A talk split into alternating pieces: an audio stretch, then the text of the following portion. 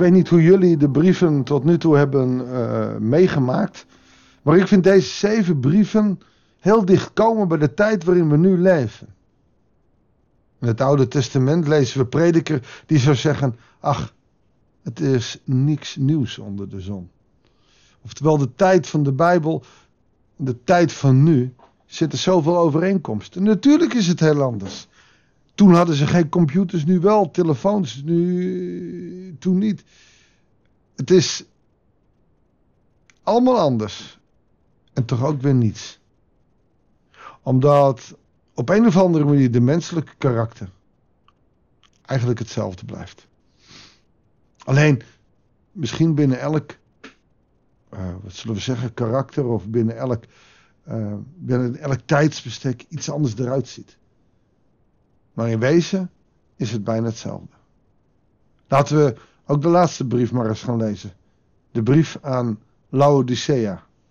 Goeiedag, hartelijk welkom bij een nieuwe uitzending van het Bijbels Dagboek. Het lijkt wel of in het Nederlands al een klein beetje um, ook de bedoeling van deze brief uh, gekend wordt. Het is de gemeente van Laodicea. In het Nederlands ligt daar de klank in van het lauw zijn. En daar gaat het over. Dit zegt Amen. Oftewel, hij die is, die was en die komen zal. De, de, de beaming op de schepping. Het zal waar en zeker zijn. De zekerheid, de trouwe en betrouwbare getuigen. Het begin van Gods schepping. Ik weet wat u doet. Hier dus weer geen bemoediging. U bent goed bezig.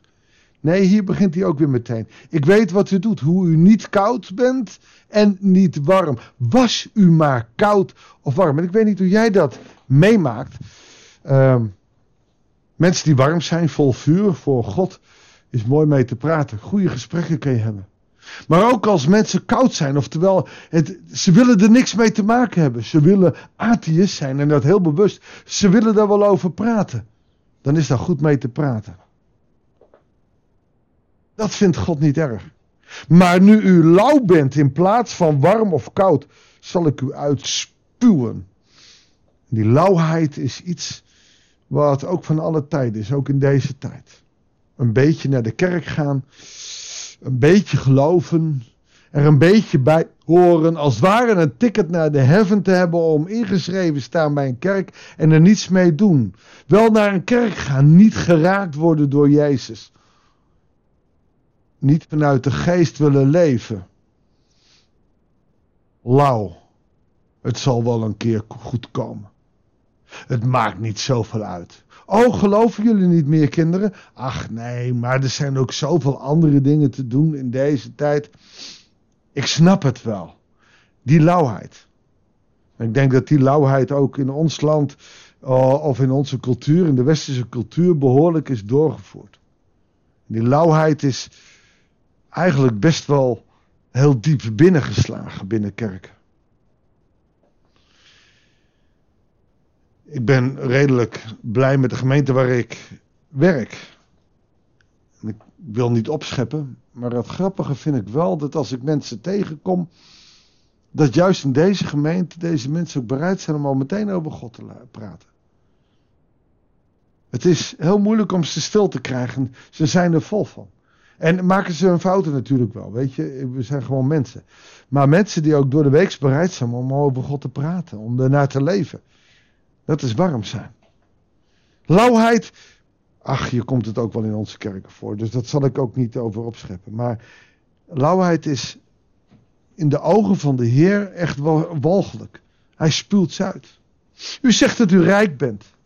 Dat u alles hebt wat u wilt en niets meer nodig hebt. Dat is precies dat zinnetje, vers 17.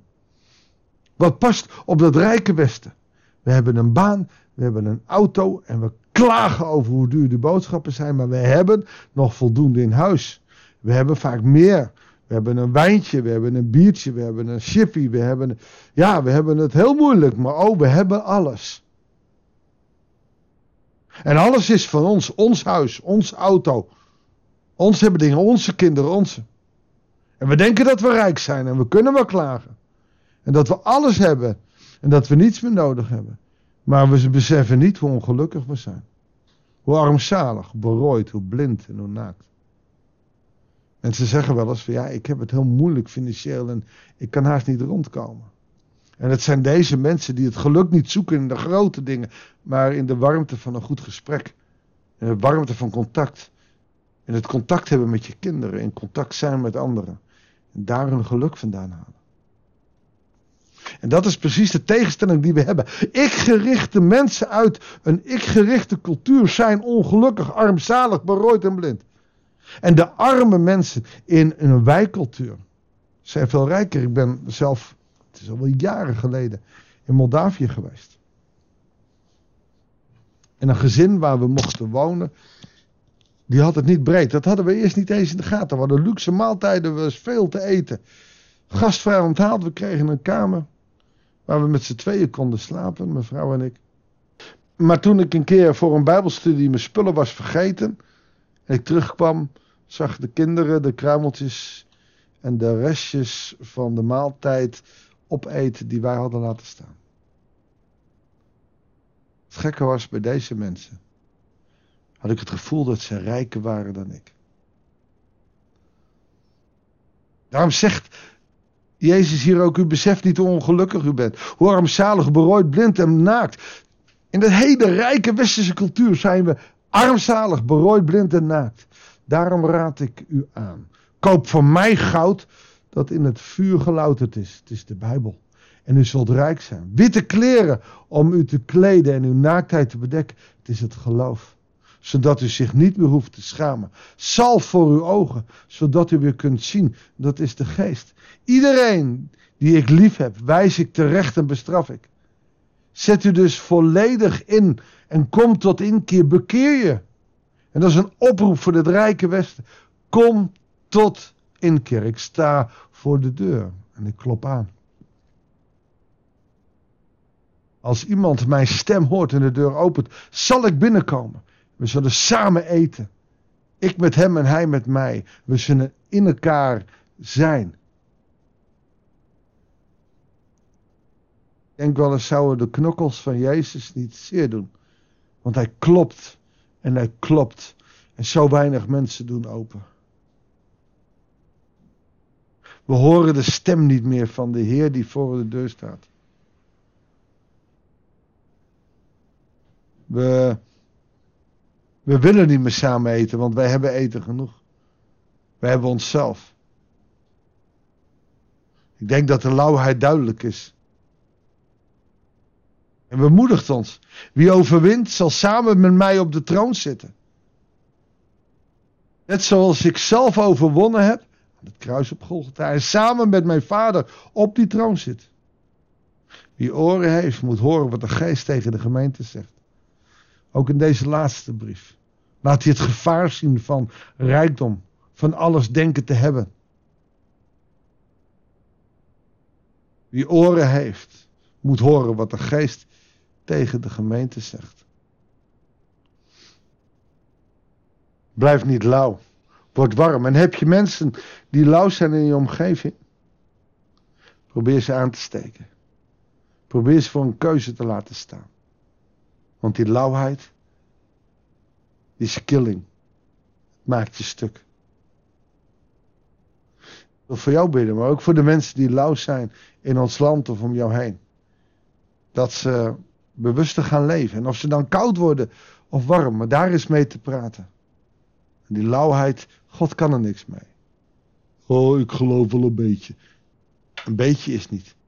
Als ik tegen mijn vrouw zou zeggen, ik, ik hou een beetje van je, zou dat niet genoeg zijn. Mag ik met je bidden? Vader in de hemel, dank u wel dat u ook in deze brief ons wakker schudt. En de lauwheid die we hebben ook van ons af wil spoelen. Heer, de lauwheid die we kunnen krijgen door alles wat we denken te hebben. Door het geluk wat wij te kunnen kopen of te kunnen verdienen. Heere God, maar dat geluk verdienen we niet. Uw genade is ons geluk. Uw genade is voor ons genoeg. De mensen en de dingen die we om ons heen hebben, Heere God. En ze hoeven niet eens groot te zijn. Als we naar het blaadje in de boom of het grasprietje op het veld kijken, dan weten we dat u schepper bent van hemel en aarde. Dat u ons gemaakt hebt. Dat u zo groot bent dat u ons ziet. Dat u ons voelt, dat u ons hoort, dat u ons aanraakt. Heer, zegen ons. En laat ons in vuur en vlam staan. En niet op een overdreven manier, maar wel op een manier waarop wij aanstekelijk zijn. Zodat lauwe mensen ook langzaam weer warmer worden. Heer, gebruik ons. Dat bidden we u. In Jezus' naam. Amen. Dankjewel voor het luisteren. Ik wens je God zegen. En heel graag tot de volgende uitzending van het Bijbelsdagboek.